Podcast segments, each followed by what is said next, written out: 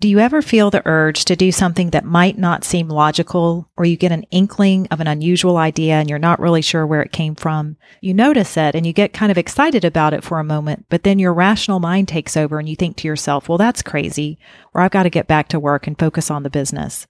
Your rational, logical mind serves you well in your leadership role, but sometimes it needs a break so inspired action can kick in. Stay tuned. Welcome to C E O on the Go, the show about personal and professional growth for busy leaders like you. I'm Gail Lance, and I'm here to help you think differently, solve big problems, and inspire change. It's tough to do on your own and even with a team, but it is possible. So let's get started.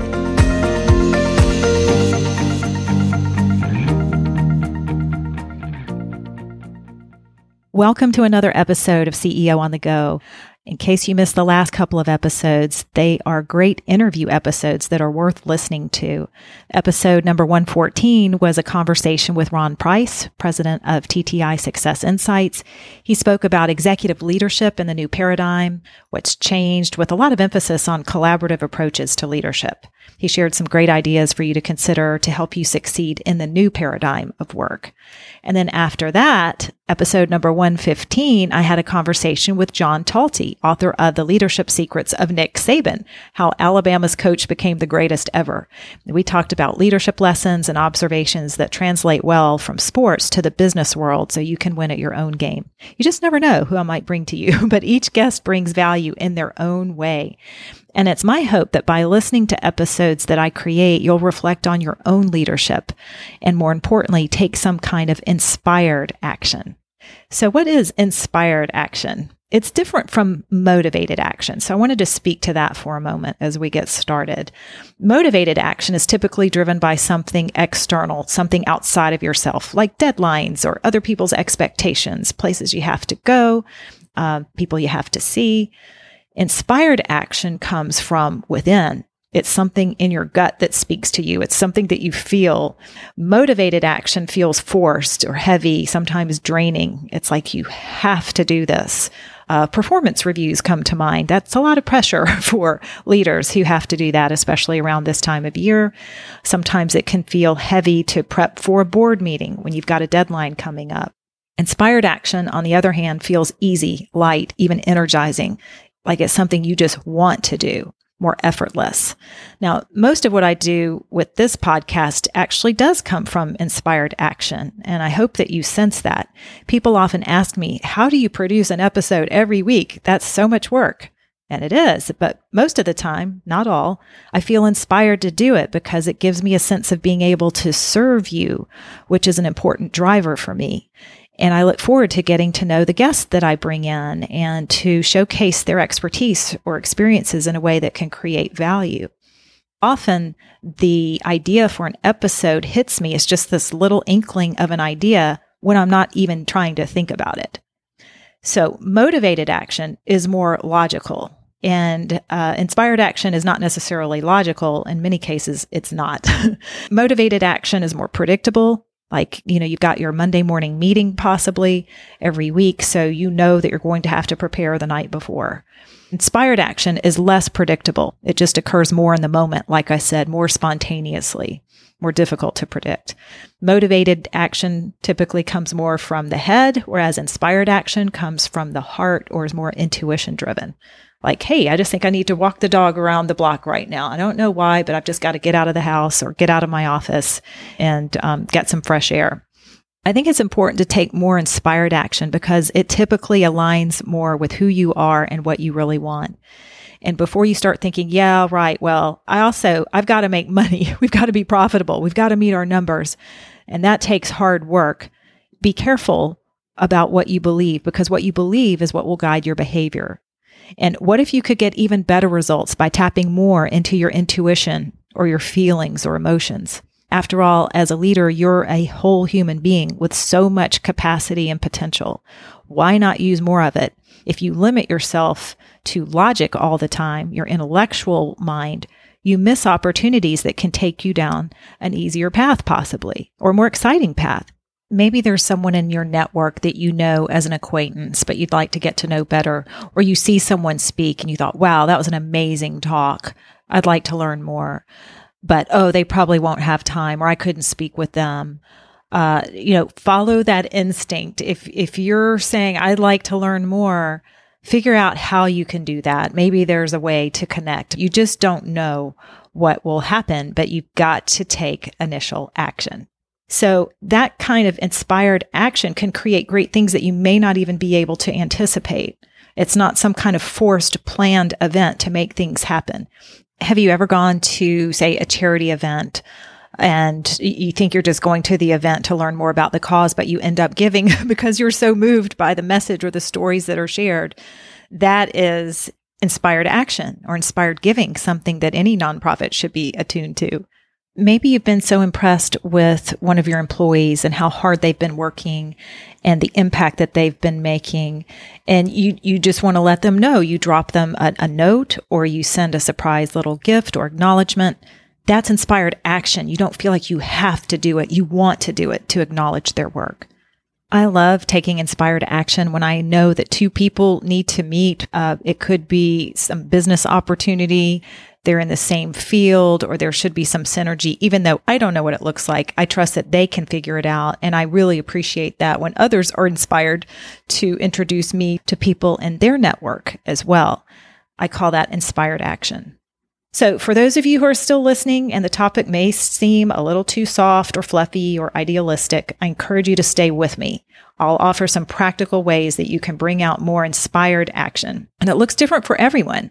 It could look like um, that, you know, that you're like you're thinking about a person that you haven't thought about in a while and you just make a call. I did that a few months ago and it turned out to be a friend that I called on her birthday, but I didn't know it was her birthday.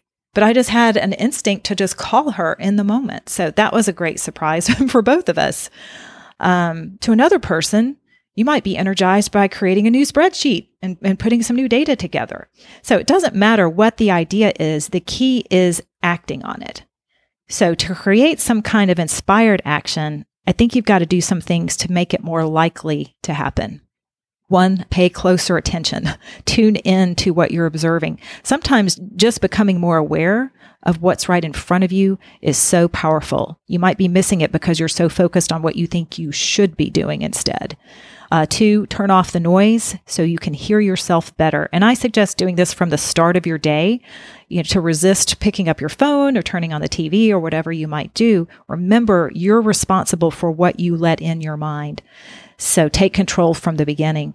And then three, create the conditions that help you become inspired.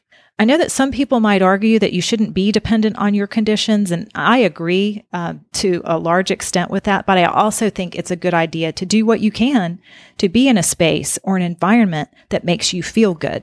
And Claire Kumar talked about that on an episode called Create Your Own Happy Space. Uh, that was really so wonderful. My point is you can't say, okay, now I'm going to take this inspired action. It typically just happens.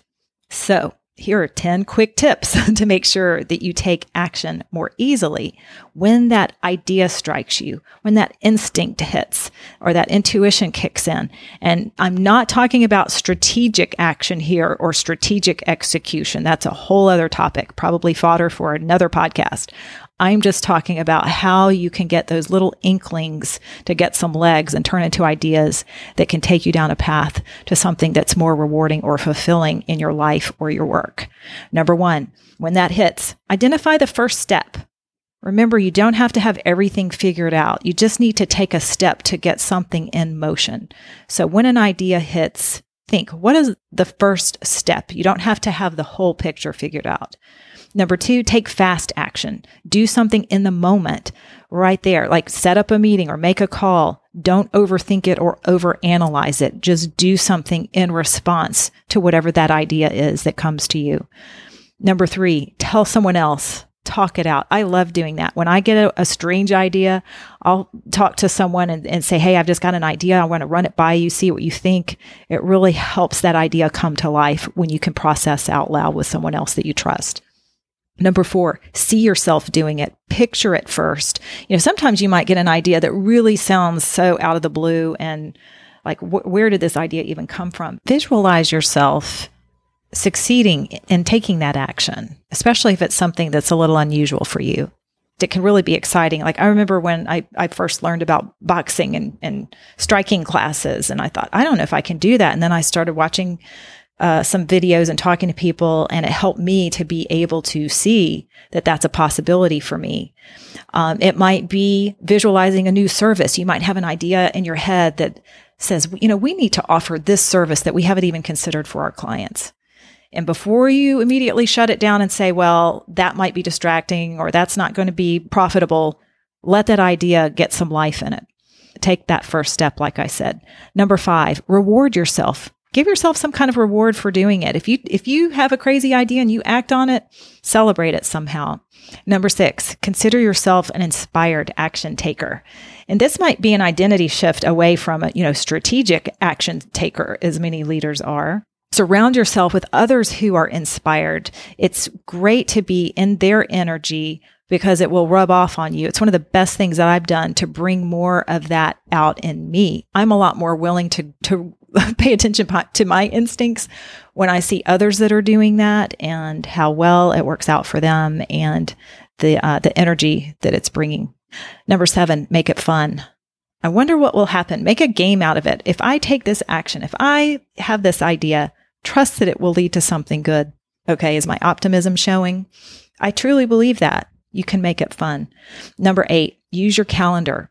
So I talk about that in some other episodes. The calendar is, a, you know, perhaps one of the most underutilized tools that you can have. If you've got an idea, put some time on your calendar to, to think about it or do what you need to do to make it more tangible and real. Number nine, think learning. You don't have to have an idea that, you know, that's right out of the gate. There's no right or wrong. There's only learning, right? Or iterating. So just think of, of learning as opposed to trying to have a right idea. Finally, number ten, keep it simple. Break it down into easy steps. Ask yourself, you know, what's an easy, simple action that I can take? You don't have to conquer the whole mountain. Okay, a little bonus tip here. If you're not taking action, figure out why. And this is the case with so many people that I know. Get to the real cause. It could simply be a belief that's in your way. Like, I've got to get it right, or it's got to be perfect, or I'm concerned about what might happen, my reputation, or clients might leave me if I raise my prices. Just had some great conversation with clients who want to raise their prices, you know, and, and that's exciting. That could be inspired action if you just do it, but then there are their intellectual mind kicks in and they come up with all the reasons why that could be problematic. So um, anyway, th- that's just a, a very recent example. Some people might think, well, I don't want to add any, anything else to my plate right now. I'm already overwhelmed. And if that's how it feels, then that's not truly inspired. Inspired action, like I said, is easy as planting a seed. It doesn't mean uh, having the feeling of taking on a whole new project. Here's a tip on how to dig deeper on that belief when you feel resistance. It's an exercise that I just went through as part of another program that I'm involved in, and I've shared it with a few clients. Write down whatever the belief or the beliefs are that might be holding you back and ask, where does this belief come from? Does it come from you, yourself? So it's an idea that you created. Does this belief come from your parents? Maybe something that's been conditioned in your family or among close friends, you know, people that are uh, in your close circle. Is this a belief that comes from the culture or society? So to identify where the belief comes from helps you address it and to begin shifting the belief or replacing it with another belief that could be true for you that gives you more power. And I know that sometimes you'll also feel regret because you don't follow that idea or that nudge or that prompt or that voice or energy, whatever you want to call it. Have you ever found yourself in a situation where you say, gosh, I wish that I had spoken up about that idea that I thought would help us so much, but I just never said anything? So over the next couple of weeks, your assignment is to capture some of those ideas that can lead to inspired action for you. Catch yourself when you're doing something because you have to, as opposed to want to. I believe you gain faster momentum when you take more inspired action. And my belief comes from my own experience. You get to choose your own belief about it. I'm just encouraging you to give it a try. So thanks for listening and for being my inspiration to take the action I do to create this podcast for you. Until next time, I hope you have a wonderful rest of the week, taking more inspired action and doing the work that matters to you.